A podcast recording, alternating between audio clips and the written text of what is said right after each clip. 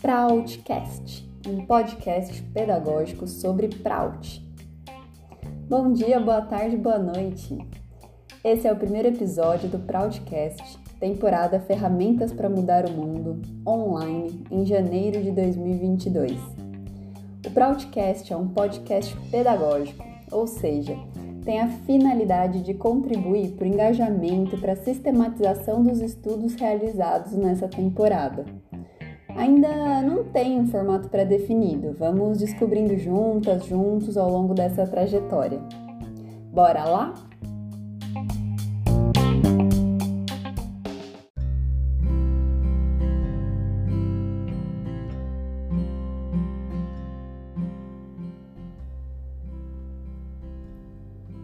Nosso primeiro encontro, dia 22 de janeiro de 2022, tivemos como temática o direito de viver e foi enfatizada a questão da pobreza.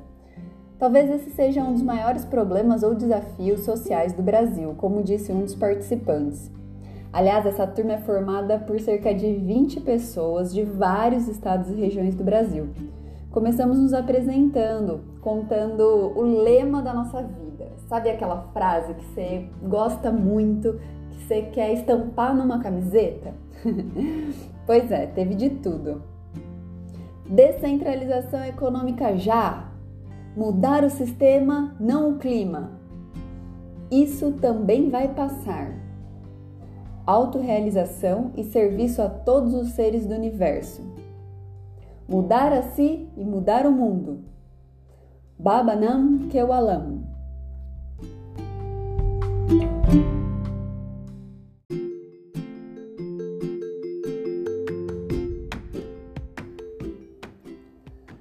Conversamos sobre as impressões do texto lido. A galera da Prout Brasil enviou previamente um texto sobre o tema para nos prepararmos. Os principais tópicos abordados no texto foram a pobreza extrema e a relativa, a visão de Prout sobre a garantia das cinco necessidades básicas para todos, ah, cinco necessidades são alimentação, moradia, vestuário, educação e saúde. Os pontos fortes e frágeis da teoria marxista também foi abordado no texto, além de duas ferramentas para ativistas: a contação de histórias e o registro no diário. Na prática, o que a gente fez no encontro foi dialogar sobre esses tópicos a partir de perguntas provocadoras. Uma das questões que mais me marcou foi a seguinte: Quais seriam os benefícios se ninguém no mundo se preocupasse em conseguir dinheiro suficiente para comprar comida, roupas, moradia, educação e cuidados médicos para sua família? Como que você acha que seria? Você já parou para pensar sobre isso? No nosso grupo, a gente conversou sobre esse tema e a gente avaliou que provavelmente com todas essas necessidades básicas ligadas à segurança, à sobrevivência atendidas, as pessoas teriam mais disponibilidade, mais vontade para se dedicar a atividades intelectuais, como estudo, ciências, artes e também para a espiritualidade. Foi enfatizada a importância de ter uma filosofia ou práticas espirituais para guiar, ou inspirar, ou contribuir com o desenvolvimento das pessoas nesse aspecto.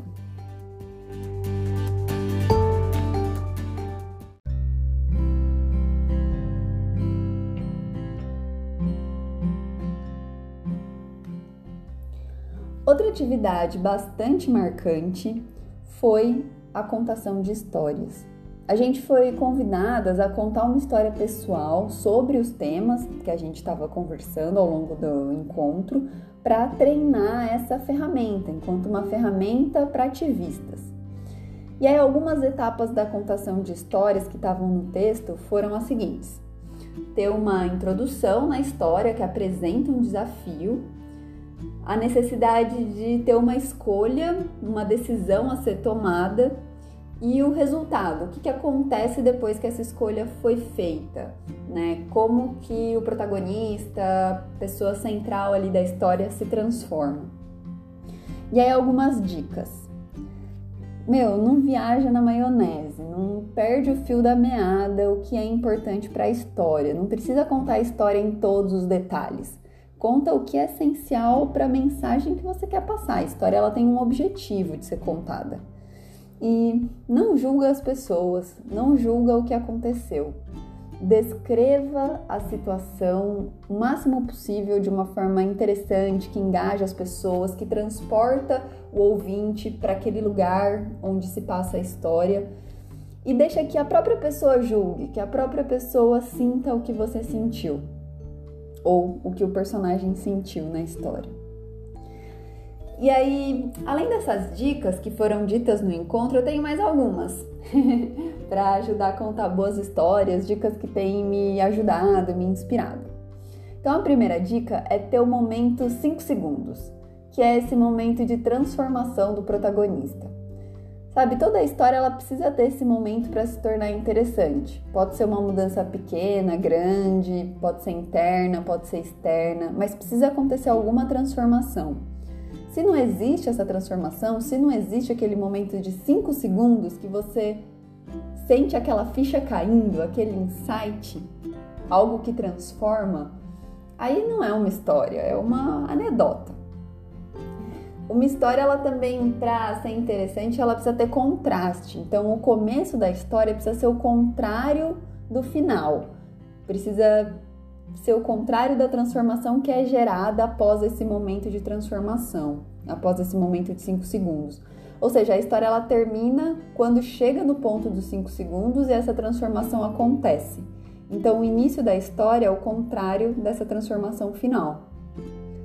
E Quanto mais risco tiver na história, mais interessante ela se torna. Alguma coisa precisa estar em jogo. Eu vou experimentar fazer esse exercício e compartilhar uma história sobre como eu descobri que existia desigualdade social, que para mim é um dos maiores problemas ou desafios do Brasil.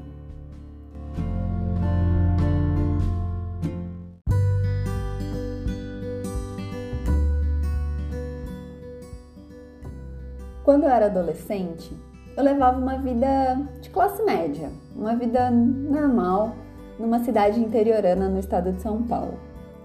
Os meus amigos eram os amigos da escola, escola particular que eu frequentava, os rolês que a gente ia era ir no shopping no final de semana, comer um lanche na lanchonete mais descolada do momento e fazer festinhas na casa de um, de outro, mas sempre as casas eram bonitas, bem decoradas, casas amplas assim. E aí no colégio eu comecei a jogar vôlei. Eu sempre fui mais alta que a média das meninas da minha idade. E logo meu professor de educação física me convidou para treinar com o time da cidade no clube. E aí eu fui lá, toda animada, tinha uns 14, 15 anos. Aos poucos eu fui conhecendo as meninas do time. E eu percebi que a gente tinha algumas diferenças.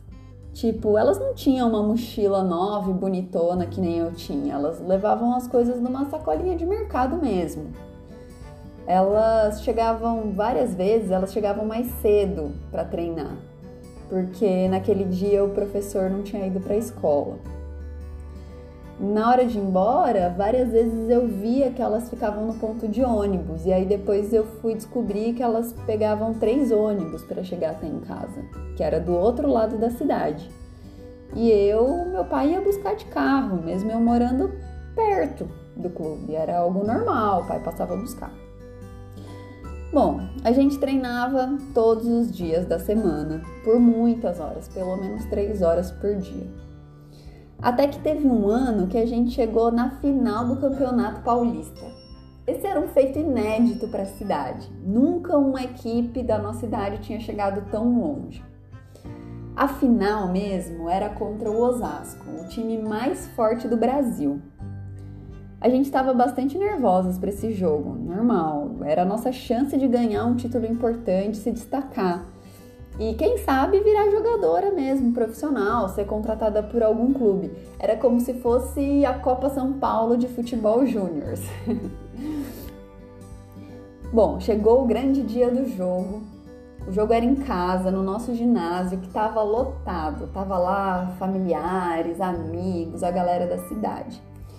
E aí, putz, o jogo ele foi mega disputado, ponto a ponto, a gente lá lutando, jogando, elas reagindo e vice-versa. Mas chegou no final do jogo e não deu, a gente perdeu. E no final, as minhas companheiras de time estavam desoladas. Eu também, eu tava muito triste, mas algumas delas estavam assim, desesperadas. E aí eu fui conversar com a Samara, tentar consolar ela. E aí, depois de um tempo, eu falando, poxa, é isso, é um jogo, bora lá, levanta a cabeça e pro próximo e tal. E aí ela virou para mim e falou: Você vai fazer faculdade, você vai estudar. E eu não. Eu nunca estudei de verdade. Eu nunca tive uma oportunidade. O vôlei é a minha chance de ter um futuro. Por isso que essa final era importante para mim. E aí foi nesse dia que eu entendi na prática o significado da desigualdade social. Foi quando eu percebi que o mundo não era só o meu mundo de classe média, escola particular e rolês descolados. Eu percebi quantas oportunidades eu tinha e quantas oportunidades a Samara não tinha.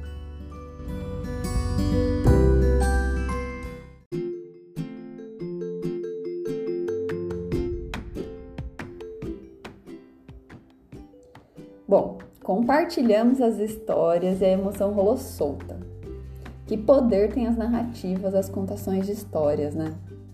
Fiquei pensando que devemos criar o nosso próprio coletor de histórias. Afinal, como disse uma das pessoas, a nossa existência é pura história. Nós somos feitos de histórias. Que tal anotar os acontecimentos do dia a dia identificando um sentimento, uma transformação que aconteceu em você? Pode ser algo grande ou bem pequenininho, pode ser algo interno, uma mudança de postura ou algo externo. Eu tenho certeza que vai te ajudar a coletar e valorizar suas próprias histórias e usá-las cada vez mais como uma ferramenta para mudar o mundo.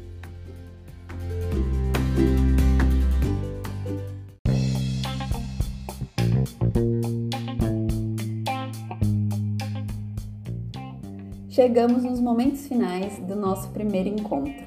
E claro, tem texto para ler durante a semana. O próximo tema será uma perspectiva holística. O que será que nos aguarda? Hum. Bom, nos vemos no nosso próximo encontro e no próximo episódio do Proudcast.